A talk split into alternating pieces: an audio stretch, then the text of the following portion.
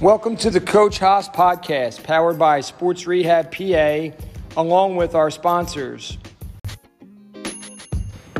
Bioptimizers Masszymes, 100% plant based, naturally derived, best digestive enzyme blend out there right now. Highly concentrated with enzymes that digest proteins, starches, sugars, fibers, and fats. Helps to relieve indigestion, gas, bloating, and fatigue after meals. Take it with the meals to enhance the digestion and nutrient absorption. Also helps to improve recovery after hard exercise and hard efforts. So go to bioptimizers.com and use code JUICY for 10% off.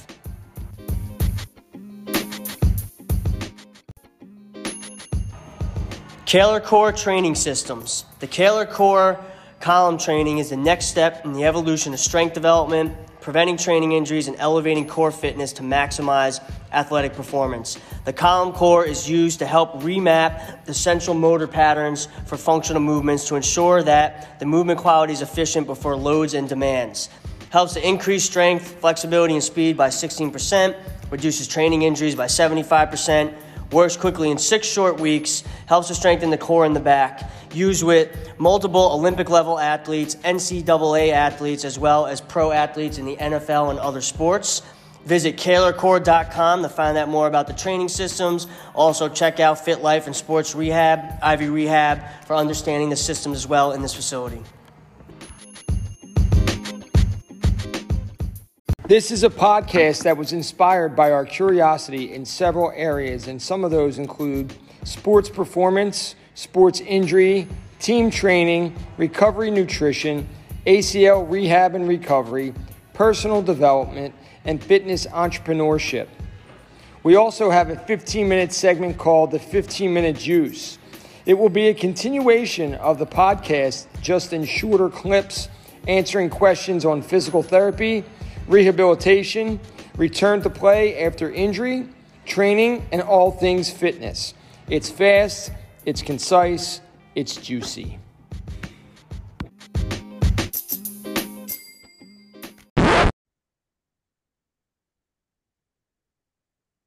Okay, welcome to another episode of the Coach Hos podcast. Another Friday afternoon, sunny afternoon. Uh, Mike, how are you this afternoon? Good, man. Good. Excited to bring on another guest this afternoon, getting some more knowledge. Yeah, this is uh, we've kind of put together this month has been really good so far. So this, uh, you know, and another ACL conversation, another surgeon that we get a you know an opportunity.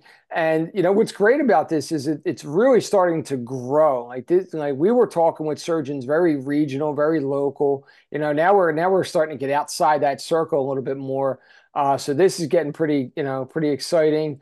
Um, you know, people are seeing what we're doing and they're interested in coming on and, and, and telling their story. I love continuing to learn more and more. I mean, listen, I think you and I might be the only two that if we went to a bar and we ran into someone like this, that we could sit there and talk all night about ACLs and our and yeah. our lives would be like, yeah. okay, bye bye, you know, and, and, yeah, they'd be leaving on us. But you know, you you and I would be nerding out on it, you know. So um, we really appreciate you know the opportunity to to do this on a Friday. We appreciate his time. Uh, Dr. P, Dr. P is an orthopedic surgeon. Uh, he's He's recognized as a as a sports medicine orthopedic surgeon in upstate New York. Um, he's going to get into a little bit more of his background, but I believe from what I read, he is the first surgeon to actually do the BEAR um, ACL in in the United States. So I'll I'll ask him that you know when we get into it. But I thought that that's what I read. Maybe I read that wrong, but that that could be correct. So, and then I actually had the, the follow up question to that would be, well, how do we know who's actually first, right? Like, where does that act? Like, how do we actually determine that? Like, we could go down, like, you know, in history, like, how do I know that I stuck the flag in? But anyway, we'll get to that. Dr. P, thanks for coming on to the show today. Yeah, thanks, Joe. Thanks, Mike. I appreciate you guys uh, having me on. Uh, it's it's a pleasure. Thank you. I was reading about you know your your whole your bio here, and I wasn't even going to you know begin to you know run through, i mean it's like three pages long it's just it's it's incredible the knowledge that you have and and so it's you know our honor to obviously you know have surgeons on like this this is you know, this is so cool. I just find orthopedic surgeons are almost like like carpenters. You know, they're good with drills. They have hammers all the time. Sometimes they got to break out a saw. You know, so I'm curious. Are you are you like are you handy around the house too? Yeah, yeah. I was just thinking about that today. It's funny because um, some of my staff members, you know, anytime there's something that needs to be done around the office and requires a screwdriver or a drill or a saw or something, they automatically, for some reason, they they think, oh, um, you know, Doc doesn't know how to do this. I'll I'll do it. And then I'm like, wait a minute, I do this in the operating room. I I drill into people's bones. I use screwdrivers. I use mallets, hammers. I use saws. Uh, I also did a lot of. Uh, my dad was uh, a carpenter, putting himself through law school way back when. Did construction, so I learned. You know, I I've done all kinds of uh, that type of stuff. Um, I don't have as much time as I used to to do that, but you know, I do it in the operating room. So uh, yeah, it, it uh, my my brother and my brother-in-law are big into woodworking, and they always kind of exclude me from the conversation. And I'm like, I'm doing that on a bone, guys, in the in the operating room. So right, right, we're doing this on live people here. Yeah, this is so kind of get into a little bit of the background, how you got into it. I mean, maybe a little bit of a segue from like you were talking about, like you, you did this watching your dad. Do you think that that had anything to do with with your background and, and deciding to go this way? You know, kind of give it give us yeah, a little background. I, always like I like to fish. I like biology, so I like to kind of figure out how things work. So that was kind of one part of it. And then my dad's brother, my uncle John, was a physician. He was the first Dr. Pietropaoli in the family. So uh, there's been a bunch of us after that, but he kind of inspired me, and I always liked sports and sports medicine. So, you know, I told him I wanted to be a sports medicine doctor. And He's like, "Well, if you're going to be a sports medicine doctor, you have to be an orthopedic surgeon," uh, because back then that's pretty much what it was. Uh, so that kind of made me decide to go into that. And when I went to medical school, my last rotation, I kind of made it on purpose this way, was um, orthopedic surgery. So I tried everything else first, and I liked mm. quite a bit of things. Um, but uh, I, you know, I, I, I, did orthopedics last, and then I did an elective right after that, my fourth year, and you know, I fell in love with it because you know we can people are broken and we can fix them, and that's mm-hmm. like that's awesome.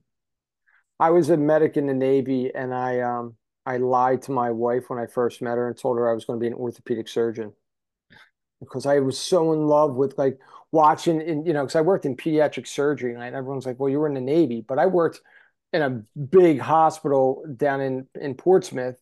And and then when I went to Puerto Rico, the hospital was was very tiny, so you had everything there. You had psych sure. along with general surgery, yeah. along with orthopedics.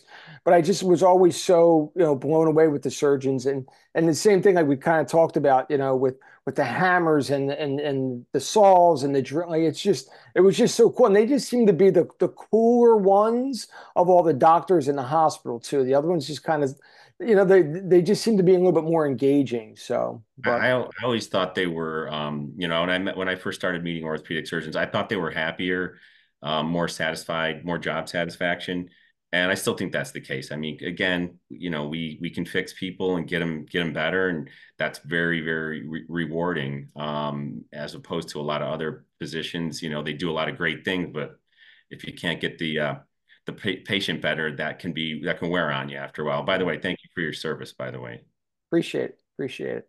So go ahead, go go back in your background. I'm sorry, I didn't want to cut you off. Yeah, no. Uh, so my uncle, um, you know, said you got you, you need to be an orthopedic surgeon, and uh, and I I I loved it, and you know that's kind of that's what I went into. Having said that, the three things that I that I wanted to be in life were either a sports medicine orthopedic surgeon, a rock star drummer, or a fighter pilot. So my eyes weren't good enough to be a fighter pilot, and my parents probably would have killed me if I um, went into. But if I put as much time into drumming or into into flying, I'm sure I would be extremely good at either one. I'm not very good at drumming, but I still do it because I like it. Oh, that's actually that's pretty funny. I've I've always wanted to get myself a drum set. I just never really had the the room to do it. So I've always thought about finding like one of them school rocks and just go in and just wail away you on some put drums. it in that room right behind you there. You're fine. Yeah, yeah, they would love they would love that. That room is that room's made for noise. So you, yeah, that is true. That is true.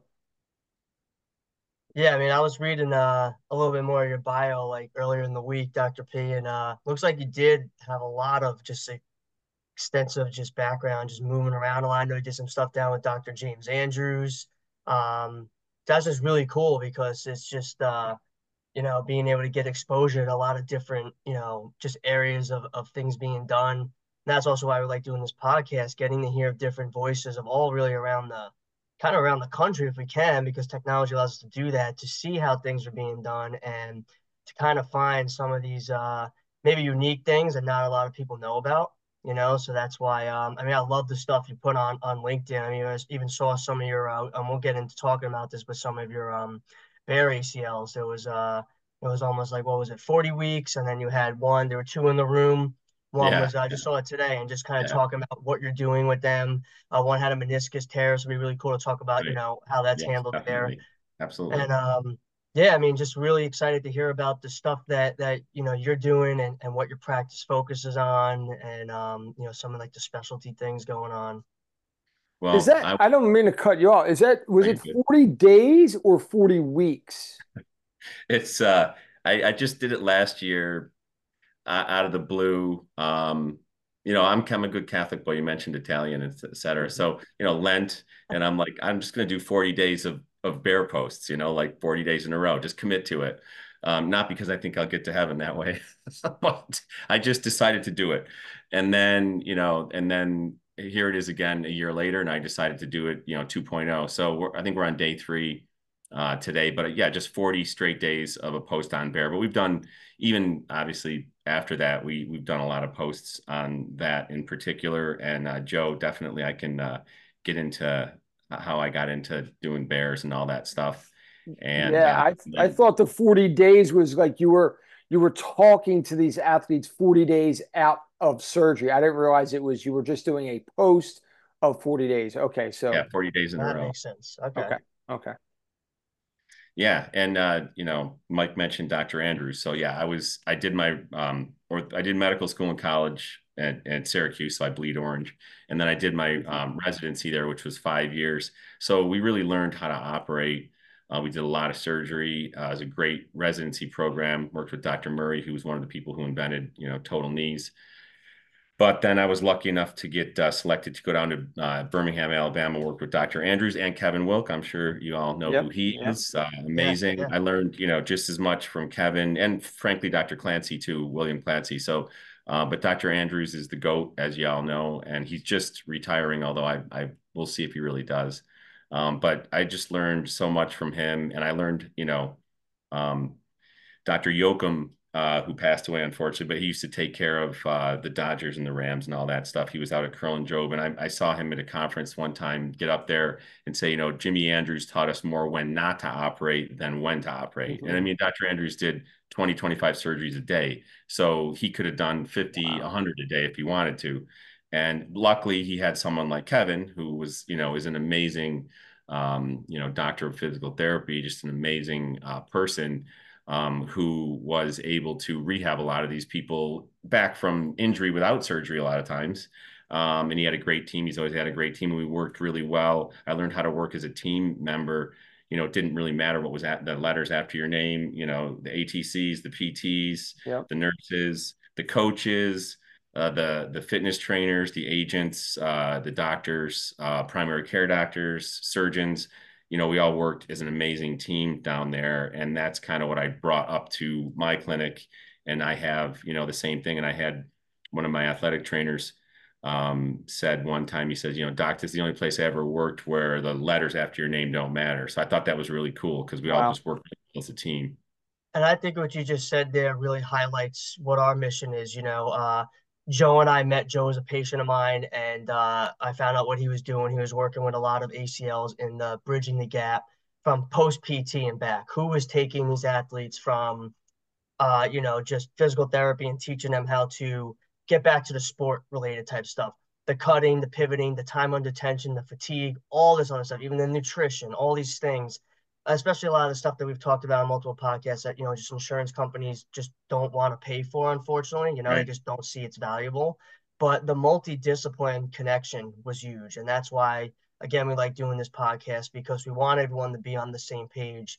And we get a lot of misinformation. This one said this, this one said that. Parents are confused, the kids confused the more we can align this, the more we can help the communities. And we really try hard to, to reach out to you know coaches and trainers but there is there is ego there. Sometimes i'll email trainers from colleges and they say no we got it. We got this. We have that. We're good. And then you know unfortunately athlete reaches back out to me. Knee is swollen having pain. My range of motion's going down. I'm like these shouldn't be ha- this shouldn't be happening at this stage in the rehab or the return sure. to sports stuff. I'm not sure what's going on there but there's a disconnect and i think when everyone can work together and they understand their lanes of discipline and, and, and you work with that, that can be very powerful. But we notice there's a lot of incongruity there. So I love that you said that. And that's why, you know, really curious to learn about more about how you're doing that with your practice because it is very powerful. And um, we're just seeing a lot of good results when that comes to, you know, alignment. Yeah. And, you know, a lot of those athletic trainers at the schools, you know, it's not their fault either because they have so many athletes to take care of, right? And then you know, they, they they kind of fall through the cracks. But what you guys are doing um bridging that you know okay the pt's done and unfortunately you're, right. Like you know i just saw someone that we're going to perform a bear on and she's only gets 20 pt visits for the whole year.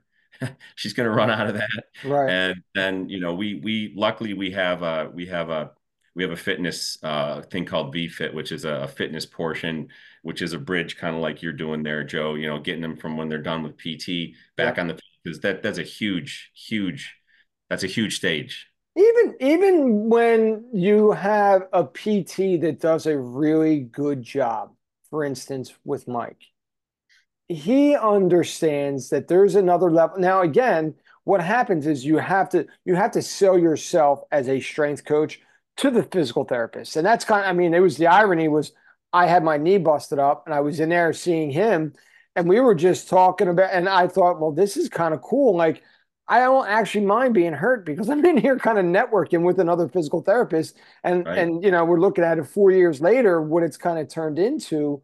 You know, it's it's you know it it's been just such a great opportunity to be able to work. You know, um, with with a team, and like Mike was saying, like when you can see the multidiscipline and what we're trying to do, because when these athletes were coming to me they were being cleared by a surgeon like you. They were being passed on, you know, uh, from a physical therapist like Mike.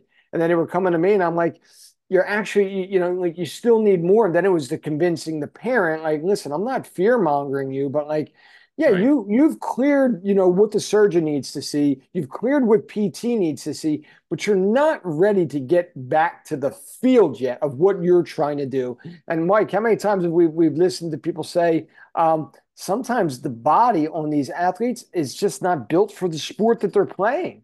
And yeah, and they're getting their bodies beat up and they're bouncing back. And you know, we're on these different pages. We have our own Facebook page, you know, and, and we see it's these horror stories of, you know, one, two, and three. You know, how many times can can someone have an ACL surgery? Well, I did a, I have, there's actually, I did a YouTube uh, video on that, but I mean, it, I, when I was down in Alabama, I saw somebody who was on their fourth one. So, I mean, you can keep going, but each one you have is, you know, is not going to, the results are not going to be as good, obviously. And that's actually kind of where the bear comes in. You mm-hmm. mentioned that, you know, bridge enhanced ACL restoration or repair. So, we're actually the coolest thing ever. Like, we can grow back an ACL. Like, that's like unheard of.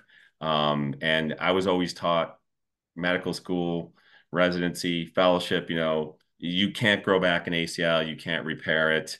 Uh, maybe you can repair one if it's just torn off the femur and you're and you're lucky and you can reattach it. Um, but you just you have to make a new one. You have to reconstruct it. And I just knew there's some way to do it. And you know, Martha Murray, I want to give her 1000% credit. She is the one up in Boston, Boston Children's, who developed this bear implant, which looks like a packing peanut. It's type 1 bovine collagen means it comes from a cow, it's purified, and it looks like a packing peanut. It's very hydrophilic, meaning obviously it absorbs fluids, so it absorbs the blood. And when the ACL tears, you guys know all this, but to your listeners, you know, it's like a rope inside the knee and it tears and it's kind of shredded and it's flopping around in there and there's fluid in there and it can't meld back together just because it's kind of flopping around. Not to mention our knees hate having blood inside them. They, you know, blood your body only likes blood in the blood vessels. Anytime it gets anywhere else, it's not too happy about it. Sometimes we use that to our advantage to restart the healing process, like for PRP and things like that. But in general, our bodies don't like blood other than in, into a joint. So then the joint secretes these enzymes, which dissolve the blood. And so even if you sew that, you know, and eh, eh, the I think the ancient Greeks tried to sew the ACL back together, eh, which had to be crazy with a fish hook or something. But anyway, they sew sew it back together, and then the body dissolves that clot that you need in between. Like an MCL is outside the knee; it's extra articular. It's right pretty much underneath the skin. It it you know ankle ligament, for instance, it'll tear, and there might be a gap there, but it fills in with a blood clot um, and then the the that blood clot acts like a bridge, just like you act as a bridge from the PT to the field. That acts like a bridge.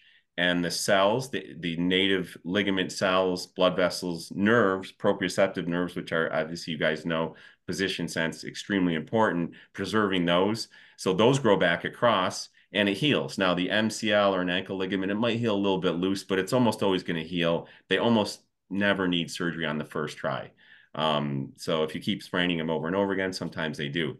Whereas the ACL, that clot never it dissolves away, or the if you sew it together, or it's just never going to meld back together because it's flopping around in there. So she developed this implant that you know I'll simplify it, but you basically sew it in between the two torn ends of the ACL, and it will dissolve because you don't want it to stay in there forever, but it takes eight weeks to dissolve. So you put the patient's own blood in it and you create basically this blood clot that's going to stay there for eight weeks. And the ligament, the ACL, knows what to do. It knows how to heal and it grows back across there. And by eight weeks, the collagen implant is dissolved, but the the fibers have grown back. Now they're still weaker, um, and you still got to let them reorganize and remodel and all that. But bottom line is we can grow back an ACL, which is like fascinating. So I absolutely did not do the first one ever. Dr. Martha Murray and that team did in Boston. Um, I did the first uh, FDA indicated um, um, non research study one, if you want to get technical. So it was it was a, a an ACL. They have to be 14 and older uh, to be FDA approved. You can still do it younger, be off label, which I've done. But it was someone who was 16 at the time or 17 and um, it was within 50 days and I was in it was the first once once they released it uh, commercially because I tried to get in the um, trials and they were filled and she said as soon as it comes out commercially we'll call you which they did and uh, then I did one. I think somebody did one in a in a in a person non FDA indicated one before that as well. So I I'm the first one who did that particular category. But yeah, first or second commercial one in the country, and um, but not the first one ever because Dr. Um, Murray's team did all those when they did the Bear one and the Bear two studies. Uh, but really cool uh, stuff. And as far as the rehab goes, there, uh, Mike, that's why that first eight weeks is a little bit slower with a bear because you're actually trying to get you got a scab there. You don't want to pick at the scab. So it's a little slower, but after eight weeks, it pretty much catches up. And I don't know how much you guys want to talk about that part of things, but that's that's the difference um, between the the rehab. It's a little slower the first eight weeks, but after that, it catches right up. So we had Dr. Yeah. Sean McMillan on our podcast yeah. previously, and he actually came on and gave um, a regional lecture to some of our, our clinics. Awesome. And he was, you know, he was talking about that. So we are we are familiar with the bear now, but it's very cool to see and just hear from you know different surgeons doing it, what they're saying, and and it's really, you know, you know in the pig study he showed, in, in you know in the angle of how the bear goes versus when you have to drill a new angle. I remember years ago listening to surgeons talk about the skill of trying to get that angle, and if you do it, you know, not at the right angle, it could cause it to be tight, could stretch the graft, all that type of stuff. I think the skill obviously from surgeons is getting better now, but the questions I had was when I'm trying to explain to some of these kids that are feeling really great at three months and they want to run, they want to do this, even though I know their mechanics are not there and we're still worrying on just jumping and landing on one leg, just getting them to understand why the graft kind of goes dormant again. If you kind of talk about that, and then does the bear ACL ever go into a phase like that where it's almost kind of weaker or something? Um, in, in terms of that? And then uh, there was another question that'll come to me. Let me just answer those real quick.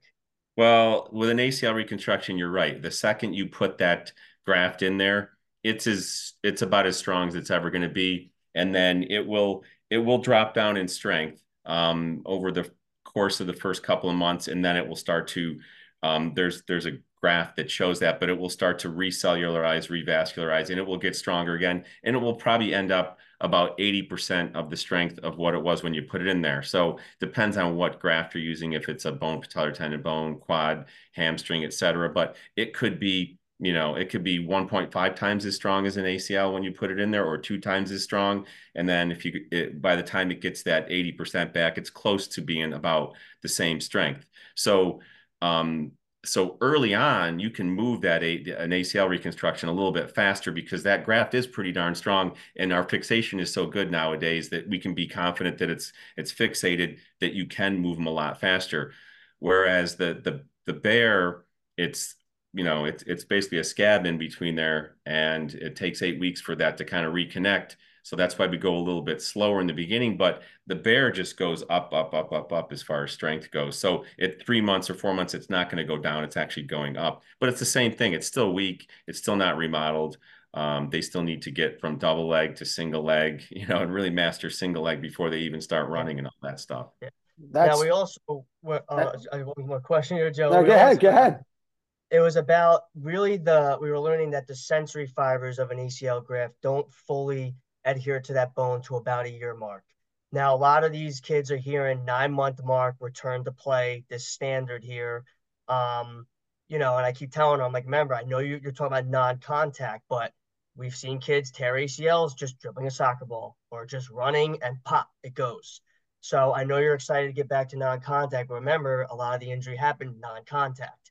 So sure. that's why when I'm progressing them with cutting and pivoting, a lot of them again don't have that that confidence yet or they're like wow i haven't done this in a while or we're trying to show them and remember they never were taught these things they were just doing survival mode to get this done so now we're teaching them how to do these things properly body awareness and it's hard for them and i'm like i'm not even introducing a ball until you could do this even around these cones or we use a piece of technology called the quick board you could do that with like less yeah. errors and less fatigue yeah. um, and then explaining that like aside from all the mechanics the fibers aren't 100% adhered into that bone there yet. So like they, they were putting athletes on force plates and saying that they naturally wouldn't bear enough weight on that involved side.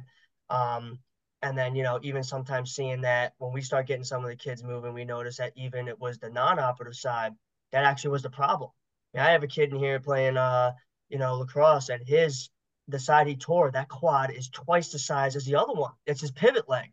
And yeah. no one picked up on that. But, right. um, is there something like that uh, with with the bear? The I assume that the sensory fibers when it heals, does there a delay, or is it like once it connects that it'll be good because the um obviously the ends are are, are Mother Nature's anatomy? Is there something like with yep. that is, uh, compared to a graft?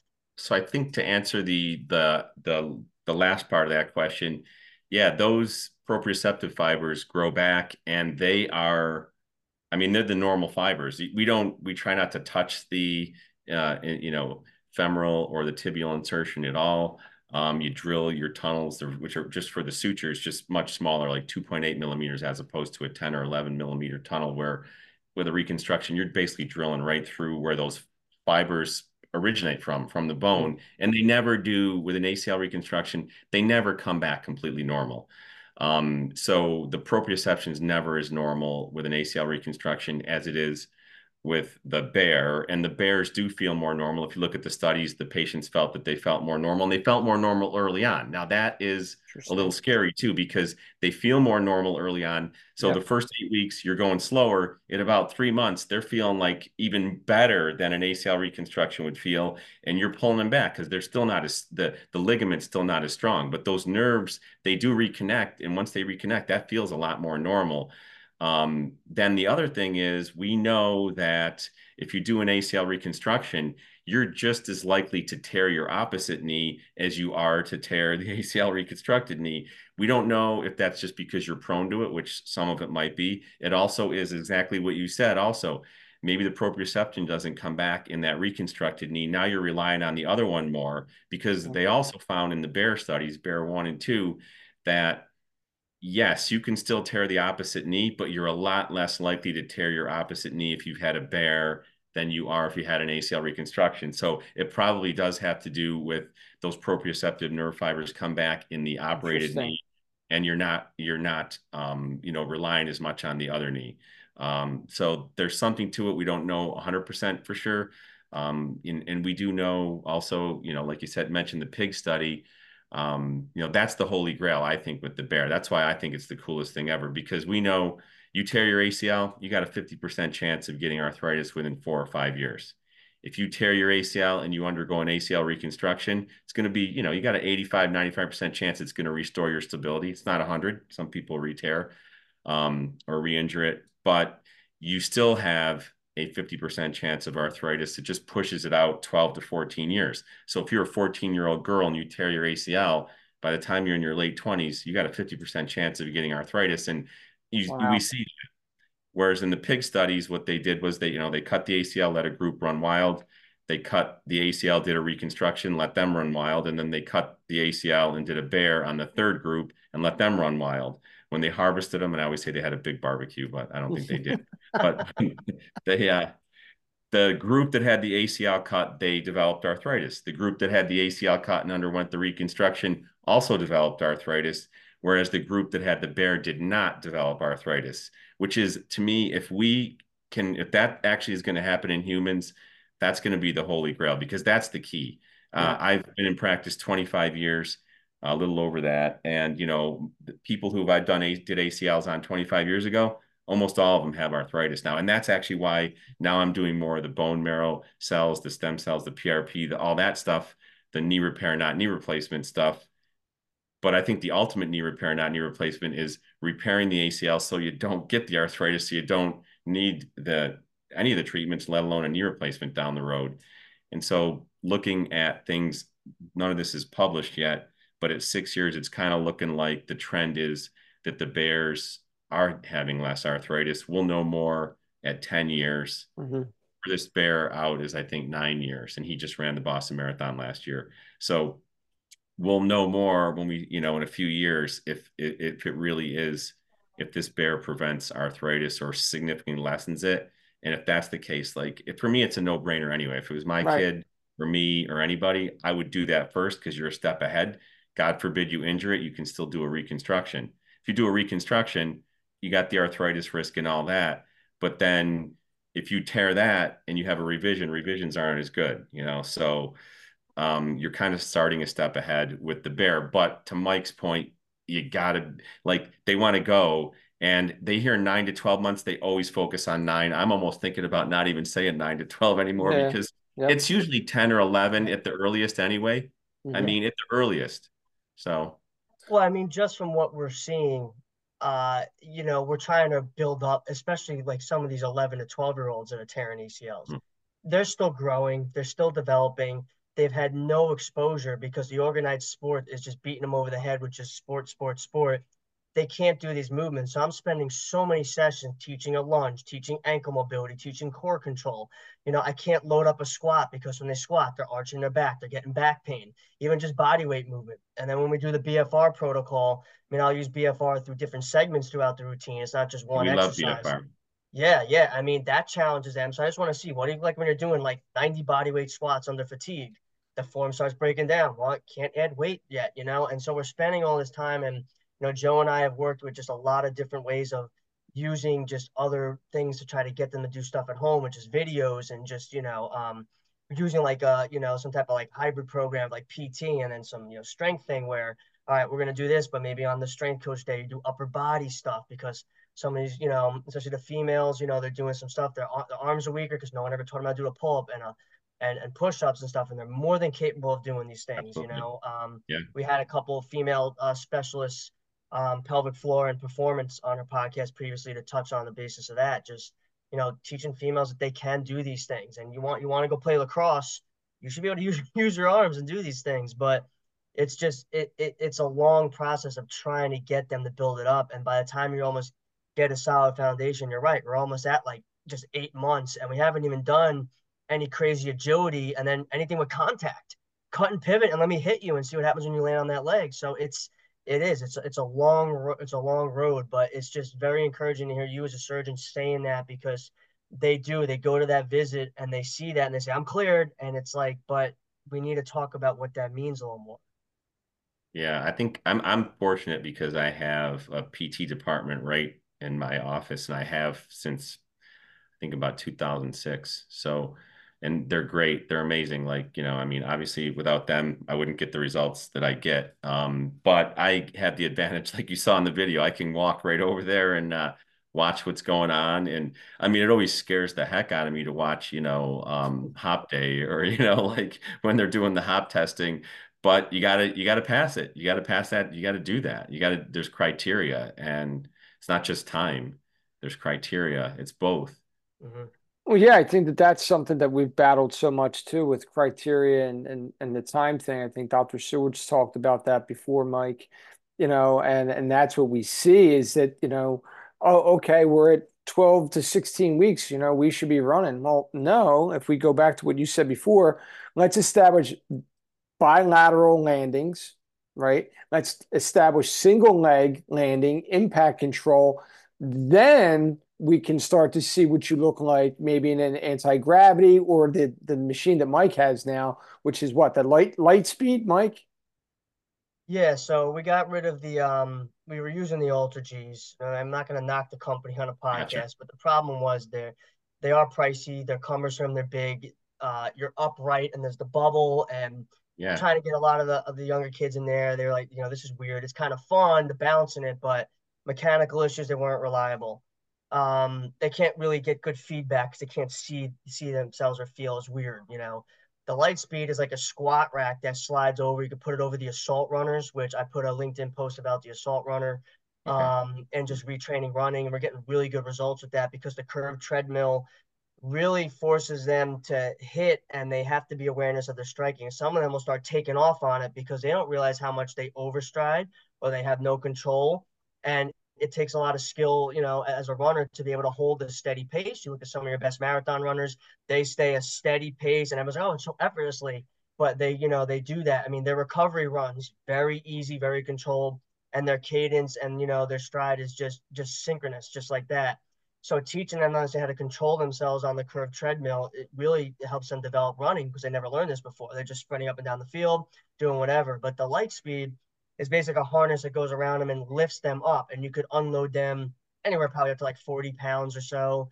You know, at some point, if you unload them too much, they're not getting that that biofeedback, so they need to touch the ground a little bit, but allows them to kind of do that with less ground reaction force and just learn some of the running, and then we slowly drop them down while we're also working on that single leg strengthening, you know, split split stand strengthening, you know, um, bounding drills and shuttle runs, and we're kind of just building up these different skills and these different tiers and then getting them to meet in the middle where now we can start working on continued running, you know, um, build up the shuttle runs, you know, and then start going for that because they hear they're clear to jog. They're going to go out and they're going to do a three mile jog. And if you see that on the mechanics that we see, I mean, Joe's seen it. They come in Achilles pain, plantar fascia, um, knee joint pain, back pain, and we're like, oh man, you know. So, how how far how far out from the actual injury can someone be before deciding to actually still get the BEAR? Yeah, that's a great question. So the the if you traditionally people say 50 days, but that's kind of there's some science there. It's not. I, I originally thought it was um, FDA, but part of it has to do with this. It's not FDA. It's not has anything to do with the FDA. It has to do with uh, in the BEAR one and two studies, everybody was had their surgery within 50 days, actually 45, I think it was. And then there's some studies that show there's one study definitely that shows that um, uh, after about 50 days, the ACL kind of gives up or ligaments kind of give up. If they can't reconnect, I mean, they're going to send cells, they're going to send blood vessels, they're going to send nerves. But if they can't reconnect, the body's going to say, I'm not going to waste my time and energy on that. And then the ends will atrophy. So if it's 100% torn in two, by 50 days, it's starting to it's starting to atrophy. Not all the time, um, but if what I've also found, which is I, I, the one thing I've really learned uh, going in and doing these uh, BEARs is, you know, you go in and you don't want to disrupt any fibers, even if there's 10% or 5% or 20% or 50% of the ACL left, keep it. You don't want to take any of it out. You want to leave every native fiber you can possibly have there and then sew the implant in between the torn fibers. So um, in the past, if their knee was had they had a pivot shift, it didn't really matter how much fibers were left there. You just went in there and started shaving. So I never paid attention as much, and I probably thought more were 100% torn. But if you there's not a ton of 100% torn ACLs that I see. A lot of them have some fibers left. Um, and so if you have some fibers left, I think they're, it's going to stay alive. So you can get past that 50 days. Wow. Also, sometimes it does, it's within a sheath, it's within the ligamentum mucosum. So if it stays within that sheath and kind of scars to the PCL, that stump on the tibia will stay alive. And you need all you need is about a centimeter to get your stitches into. So I, I mean, I think of this one lady. She was 58. She toured skiing, and um, she had two trips of a lifetime. She had paid thousands of dollars for travel all over the world. She was going to go on these two trips, so she couldn't have the surgery, but she really wanted the BEAR. And so she got back, and it was like 11 months later, and we got the MRI, and it looked like there was still a stump there and um, I had two or three BEARs that day, and one was a kid, and he was within 50 days, and his was like shredded. I was able to get the stitches in, but it was a little difficult. On her, she had a nice stump remaining, and it had scarred to the uh, PCL. So I just kind of freed it up and got the stitches in there. We, oh. I also used, um, and this is what I want to talk about and ask you guys too, if you're seeing any ways that we can speed that, because you know, patients want to speed this stuff up. They want to get back sooner and when I came out of my fellowship, I mean, we were we were sometimes getting people back within three or four months. I, will explain why I think that was. But then, you know, the pendulum is swung back to nine to 12 months. And some people even think people aren't ready till two years after an ACL reconstruction. Mm-hmm. Um, and so, are you guys seeing anything that speeds up, whether it's laser or bone marrow cells, you know, stem cells, PRP? So, on her, I did soak her implant in um, bone marrow uh, concentrate, and we also used PRP. And I think it made a huge difference. I have about five BEARs that we did that on, and I have another several that we just did the PRP on. I think the bone marrow adds a lot more. This is not scientific. It's not a. It's not. I, we didn't study it yet. I don't want to claim, and it is off label to do it that way, but I do think it makes a huge difference when you use cells. So I think in the long run, I think that is going to speed things up finally because we we really haven't sped anything up. We've gotten better at doing an ACL. Now we're able to repair one, but we haven't really sped up getting people back to sport.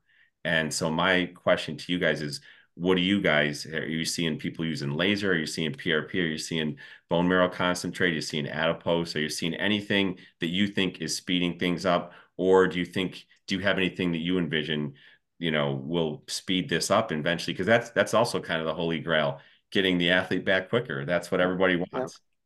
Yeah, I mean, I'll I'll go first here, Mike. I know you've probably got a ton going there. Um, I would say that you know what I've seen with the laser. There's been different lasers out there. I'm actually we're going to bring um a, a, the owner on from the Phoenix Theralaser in the next couple weeks and and talk to him about some of that as well. But I don't see that as much as Mike would see that. Um, but what I would say on my end, as far as the strength and just like we had that conversation last week with Erica, I think that every athlete, it really depends. You're right. We can have somebody maybe in that nine or 10 month mark returning, but typically that's going to be someone that's had a strong foundation already.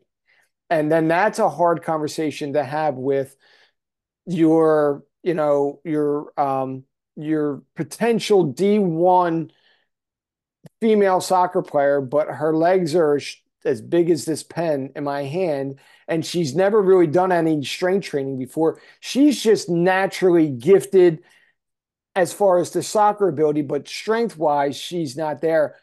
That's going to be a tougher conversation to have with that parent because that parent's already thinking, like, well, we got to get back for the D1 scholarship you know so yeah i wish there were ways to do that and i think that where that probably speeds up the process would be with with you mike right? And doing some of the prp and the laser and, and things like that. Yeah i mean here's what i would say because we'll get into the nutrition part after because i want to ask your perspective dr p about the nutrition because i see dr scott sigman and what he's giving um, there's a brand of uh, it's almost like a, a, protein powder that he gives his patients before um, uh, total knee replacements and other surgeries. And, and I love that thought process because I took my BFR course with Dr. Trent Nestler, and he uh, helped develop the Dorsav, which we use. And we go on about the hydration and nutrition, which we brought on multiple guests on in the podcast to talk about that. um, especially for female athletes because they're not eating, they're not hydrating. I also can't do the BFR if they're not hydrating. So I, I get them on a um, an electrolyte brand. I use Nuun hydration tabs. I see a, a huge spark in their energy and their performance in the clinic just getting to do that.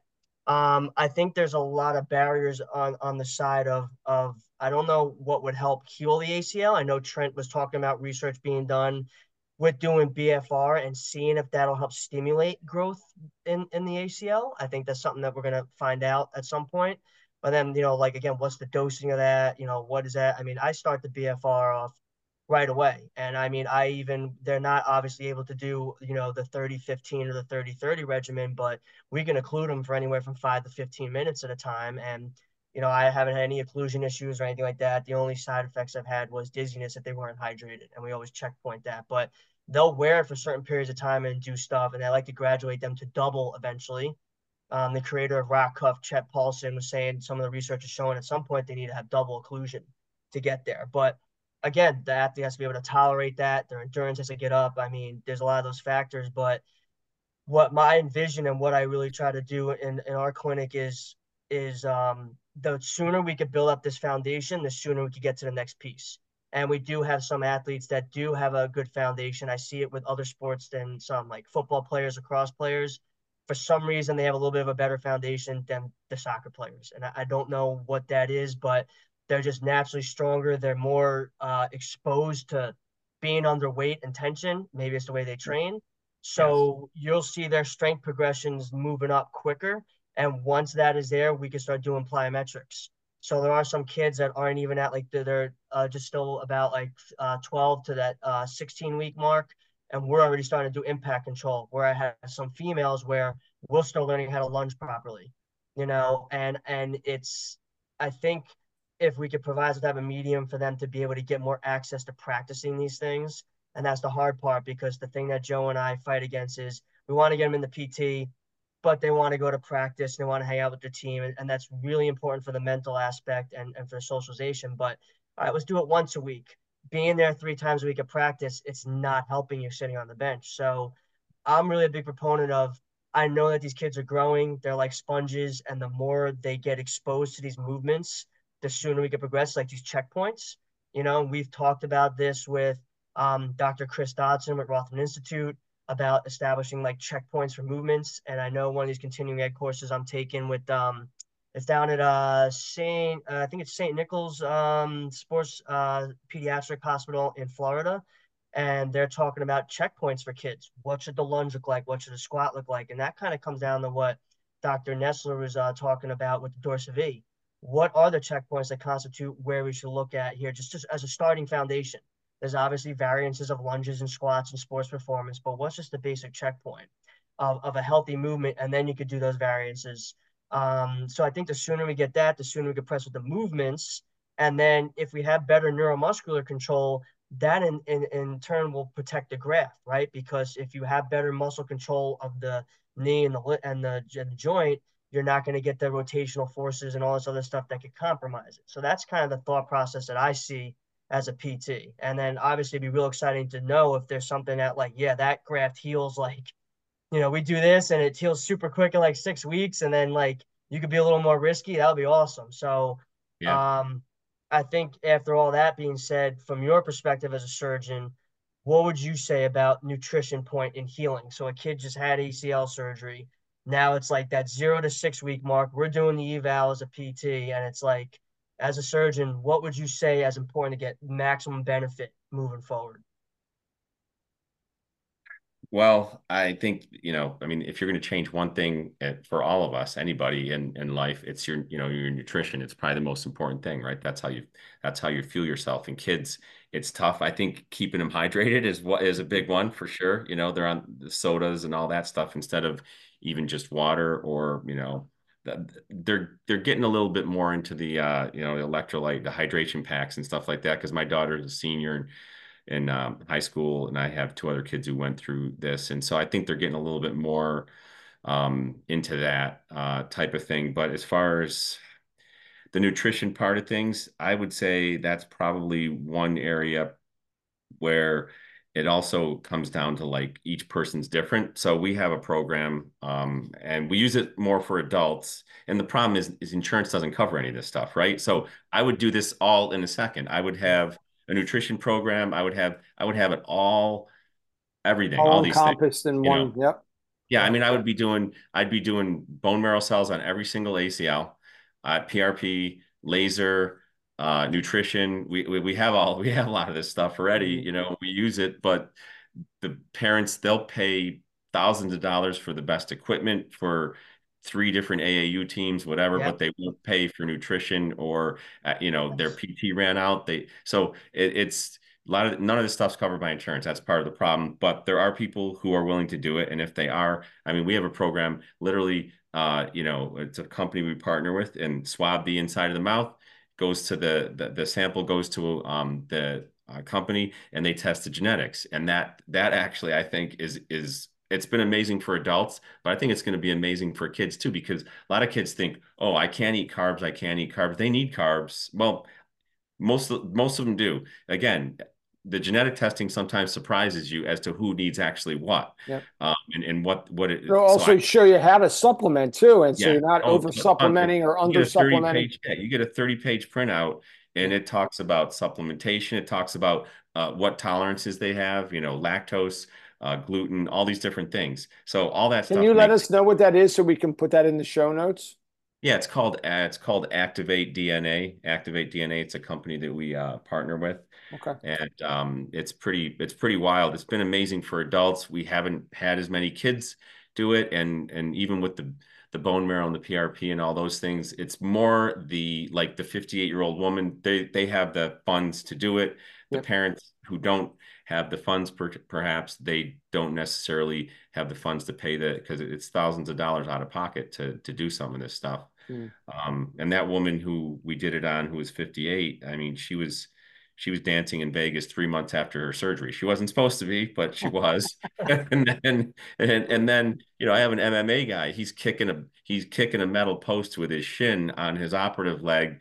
You know, within four months after surgery, um, to try to get himself stronger. So, uh, wow. and we did it, we did it on him and he's fought since then. He's done well. Uh, so we've had a few others uh, as well. And again, it's empiric, but I you just know biology is going to kick in. But getting better at neuro, you know, all the neuromuscular tests, getting more standardized with all that stuff. I mean, it's a it's a it's a it's going to be everything because even if we even if I put the the bone marrow in there and the and we do the BEAR and it heals like faster than it would have normally healed. If they're still weak they're still prone to tearing it right? If they don't right. have good mechanics if they they you know if they have dynamic valgus if they have all these different things um, if they don't have good nutrition. So it all is one big thing and it, it's it's a struggle but it it's hard to listen to but it's also comforting to hear that you know like we're not the only one who we're all going through the same thing. Yeah. it's tough. It's and, a challenge but you got to keep fighting and keep the good fight and people are listening little by little and you know we'll we'll we'll turn it around. Well i mean we, we see it at you know it's all over the place. I mean you you know dr james andrews just put out something i, I you know i reshared it on my social you know he's like you know the games the amount of games is too much the fatigue factor. Yep. and we saw that in the nfl i mean the biggest thing i'm telling my kids is well first we saw the dan jones acl injury and I explained to them he wasn't doing anything crazy. He was dropping back into the pocket, but there was a history of neck and concussion. So I'm trying to explain to them why we're doing, you know, neurocognitive type stuff and, and the proprioception. They have to explain to them what that is. And a lot of them, like, we have that quick board technology and, you know, they're intimidated by it and they don't like it. I'm like, you don't realize like this is stuff you need to do. You need to be able to focus on multiple things and trust that your body's going to be where it needs to be in place. Because that, him dropping back into a pocket and just stepping and the ACL went, you know, it was crazy you know. Right. And then we saw a lot of other injuries, but even in the Super Bowl, Dre Greenlaw just coming off of the the sideline, his Achilles pops, and I'm just like, what is going on there, you know? And I've heard a lot of specialists talking about, you know, sometimes these guys they don't know any better, so maybe you know they go and they get a massage like hours before the game. That relaxes the body. Then they're going under the lights, and it's like two polarizing effects to the central nervous system.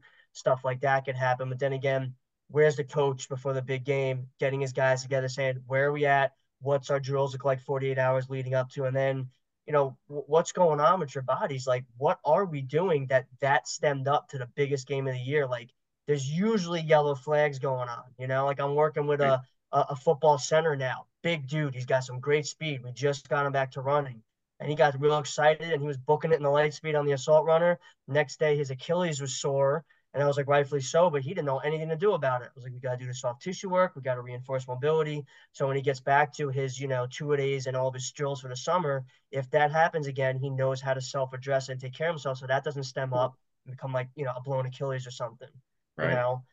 So, you know, it's really just, you know, the getting them to understand that, you know, you're seeing it at, at a higher level that even these, these pro guys that are supposed to be invincible are going down you know, and uh, what is being done to be on top of that? I mean, I want to ask, you know, what do you guys do over there at Victory as your, you know, return the play, or do you have different phases of things? Is it not called return the play? Is it like different phases of checkpoints and then you know progressions? Because that's kind of how Joe and I kind of space it as like a return the play. It's more about you know return to this phase, return to this phase, and then blending back in. You know, what, what do you guys do? Well, I mean, the BEAR definitely has specific, definite uh, phases, and um, I, you know, I don't know if we specifically call it return to play. We have this thing called VFit, Victory Fitness, which is kind of our bridge program after they finish their PT. And most of our, pretty much all our therapists uh, and athletic trainers either have a CSCS or an OCS or something like that as well. Um, so they're very well versed at that next phase. Um, but you know, I, I should uh, I should have uh, I should have them come on and, and be on your show as well because I think you'd be fascinated by the the stuff that they're doing.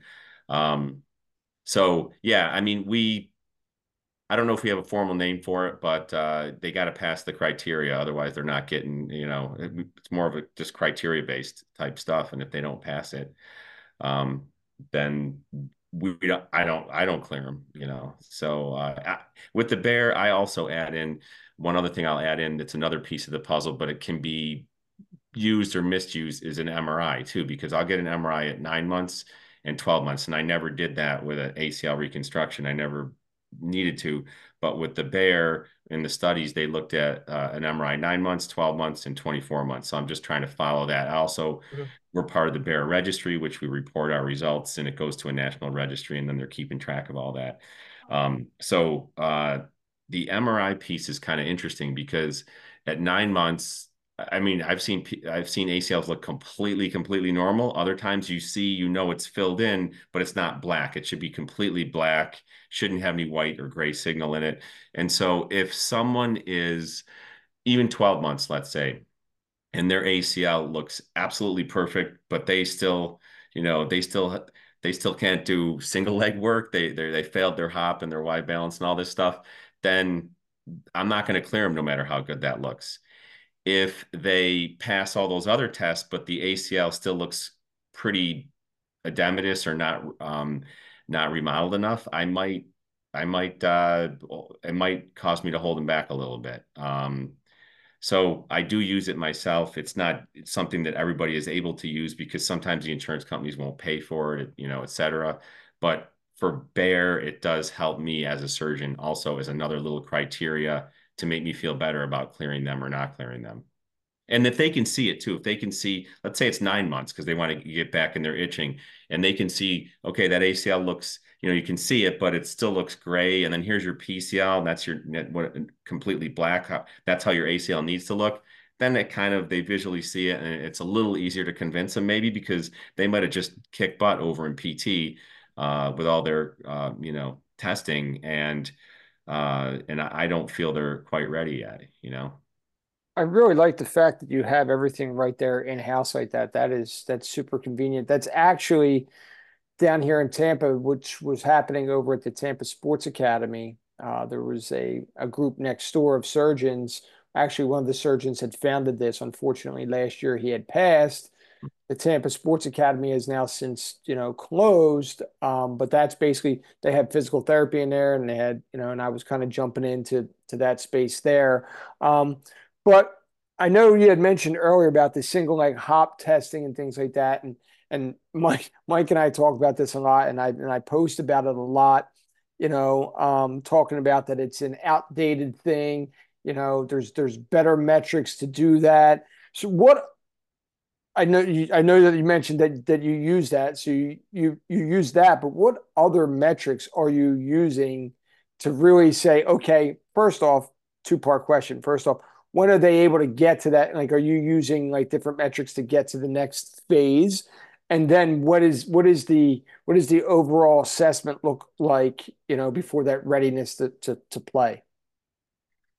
Well, that again, those are just two things that my PTs are doing. There, we don't have force plates, but we use they, they use some generic ways to do force plates, and um, I, I mean, honestly, I rely on their expertise for you know most of this, um, and the the mental part of it also as well if they're not yeah. mentally ready i mean even just asking them a simple question do you feel ready to just want that question let alone any type of a battery of tests which they'll do i mean if they say no then they're not ready you know right, so right. I mean, that's part of it too is is the mental part so there's a whole uh, a, a, battery of things that they go through. And, you know, we do these things called rehab rechecks. So, and I learned this with Dr. Andrews. So what we do is, you know, at certain phases, uh, you know, at two weeks, six weeks, three months, four months, six months, nine months, a year, and two years.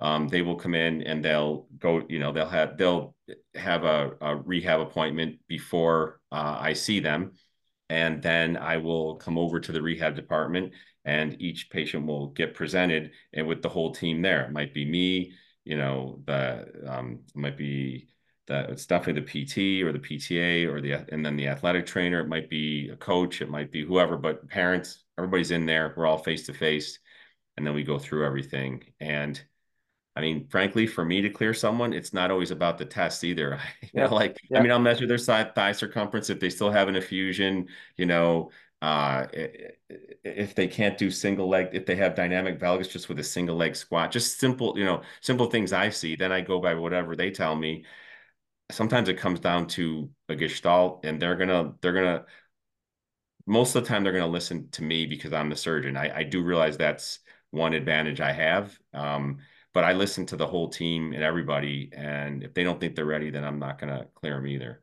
So that's that's kind of a, a, a long answer to a short question, but we do have specific criteria that they use and then I have some specific things I use, and then I use the MRI, I, and then I yep. use my own just yeah, there's a lot that goes into it. Oh. It's not just like, okay, you know, and I feel like, you know, when it's not the way that you have it, I feel like sometimes it's a little bit like whisper down the lane, right? You're in the office with the parent and a high school athlete.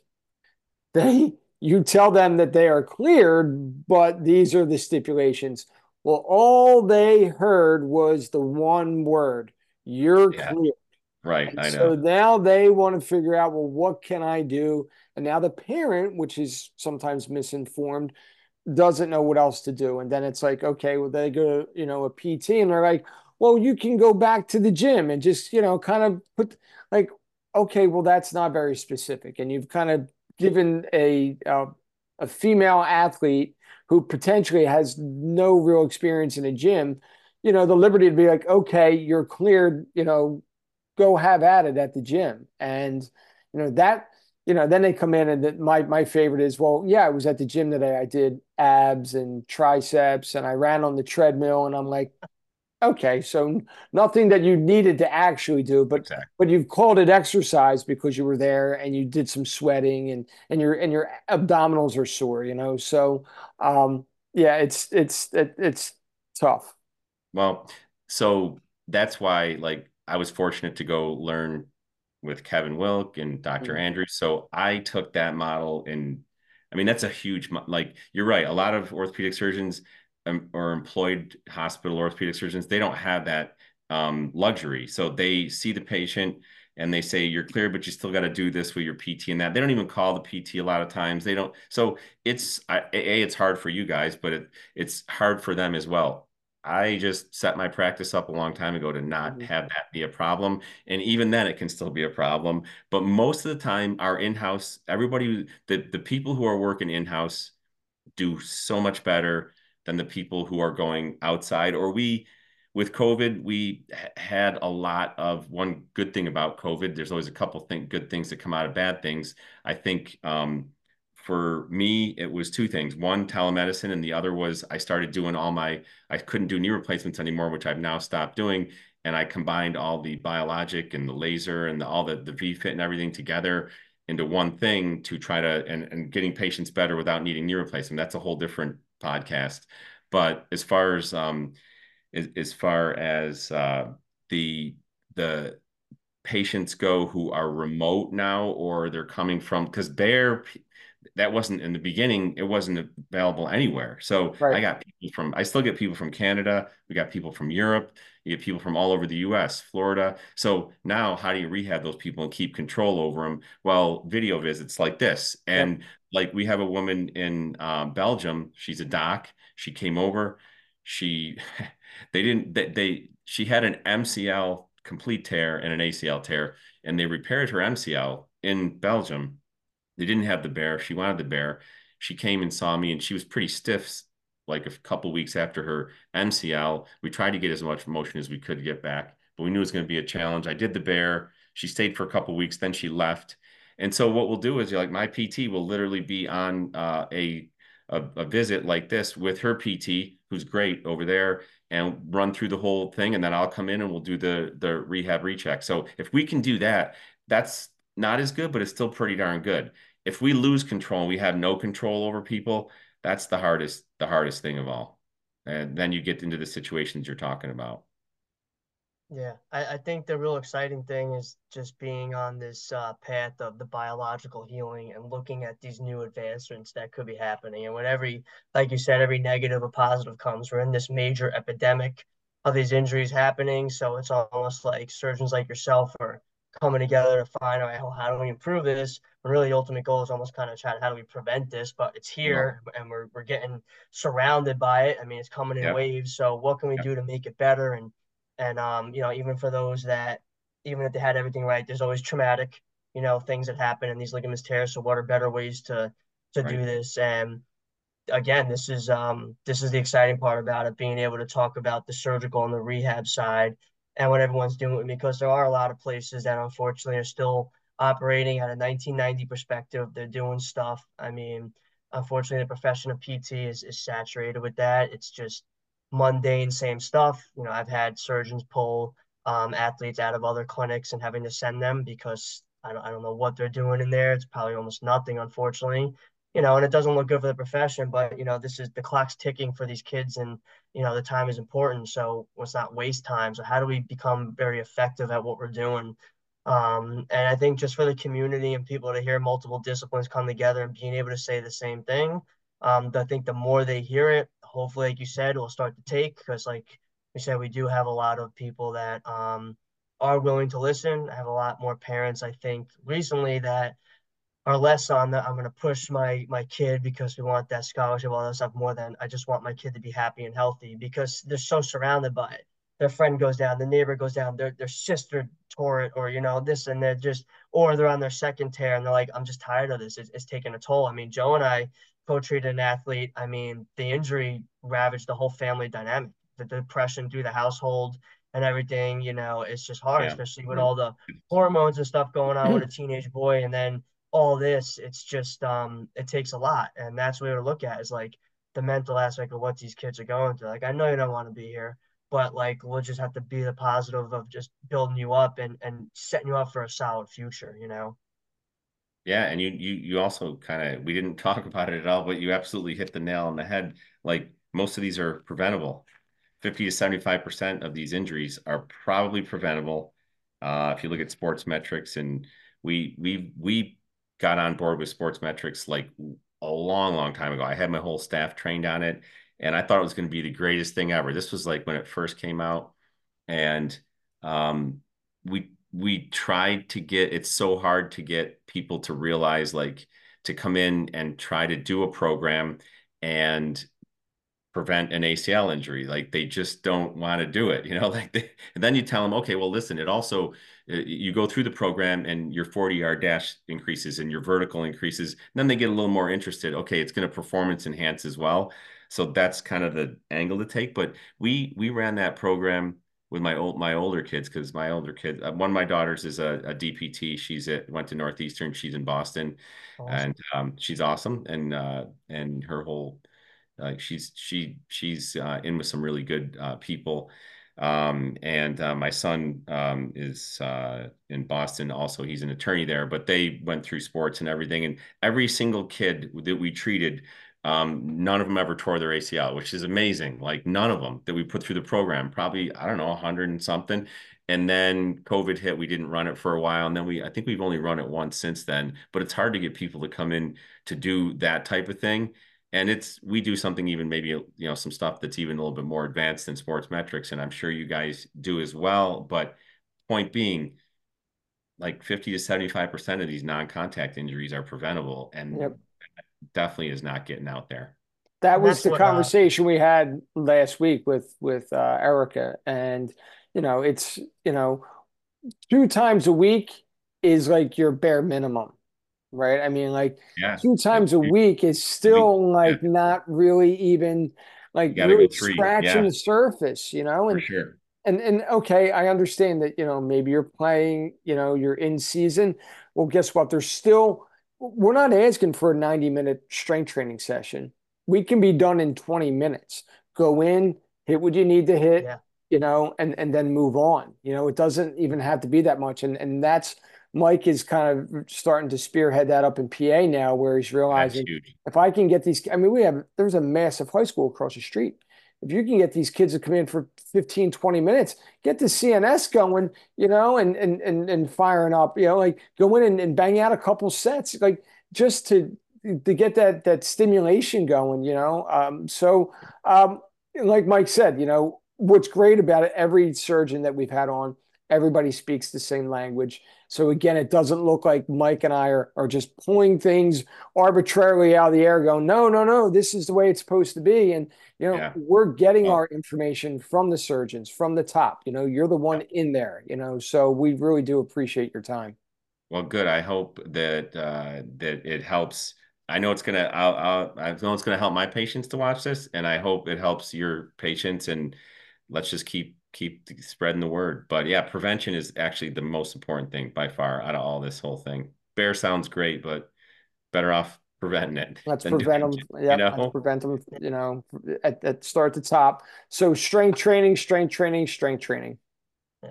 I mean, that's what Mike Boyle said on his podcast. He said they did this program where a lot of these D one schools and the ACL tear significantly decrease. It's just good. It's just good training, and it's absolutely it's part of it. And I think the grip of the organized sport, and like Erica said, it's like every day is almost like a wedding day it's game, game, game, go time, go time, go time, and that your human body's not meant to perform like that. It's just you have to have time. It's almost like what Europe does. It's it's the other way. It's more practices than a game, but yeah. because it just we're so inundated with that that it's hard for these parents to even find time to get them in. But then it's like you want to cut out that that third club or that winter club but then they get the pressure from the coaches where you're not going to get seen, you won't get playing time, and we know it, it, it's a racket, and somehow yeah. we have to break that wall down because even we asked Erica that when you look at like you know we talked about you know how does you know ACL tears happen on, on Arsenal's team, and she's saying well we have sports scientists telling them the right stuff, it's just no one's really listening, you know.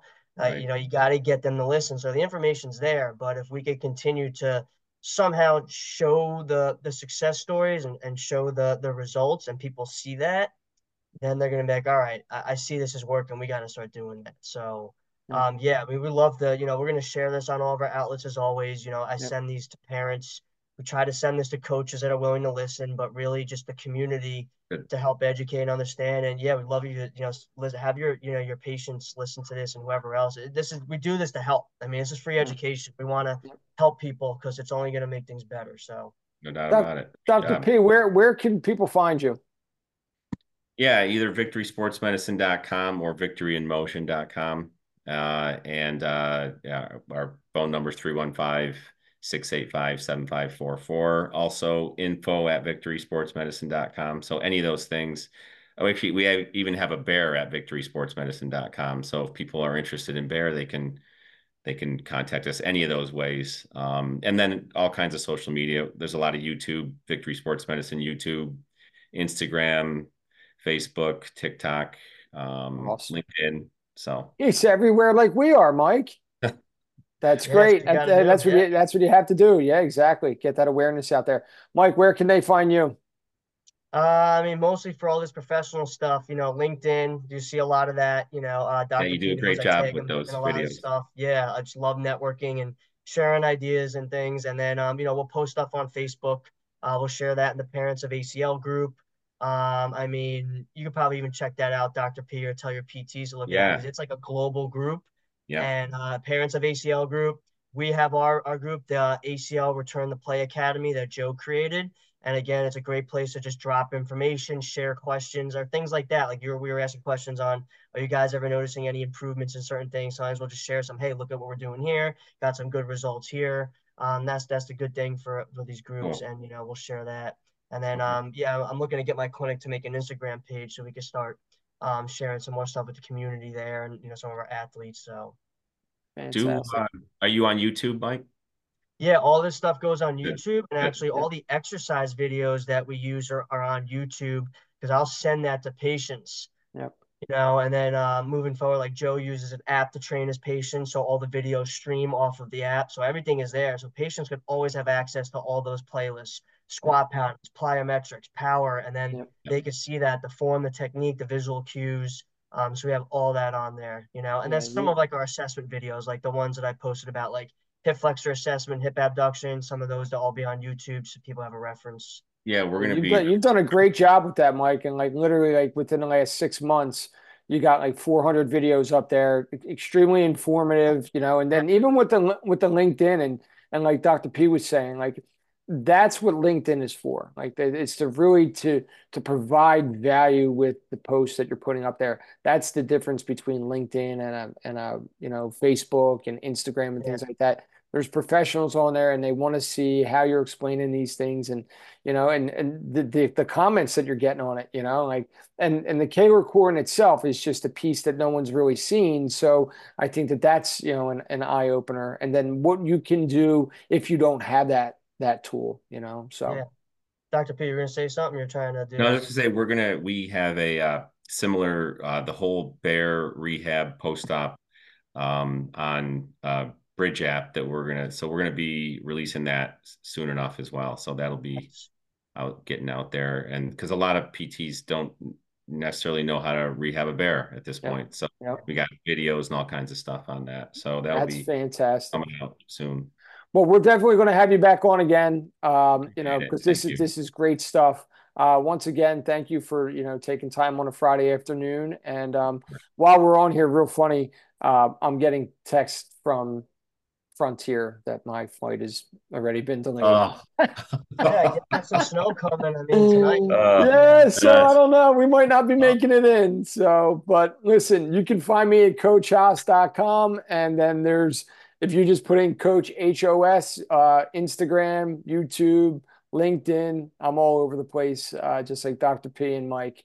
Uh, once again, thank you for a great Friday afternoon of knowledge, Dr. P. Thanks, Have Joe. Thanks, day. Mike. Mike, talk to you soon.